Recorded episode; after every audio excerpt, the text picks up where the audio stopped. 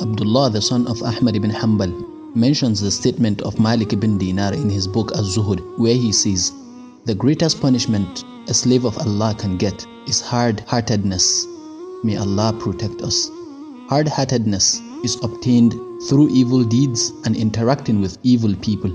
Save yourself from being amongst those with hard-heartedness through refraining from evil deeds and evil company. May Allah save and protect us.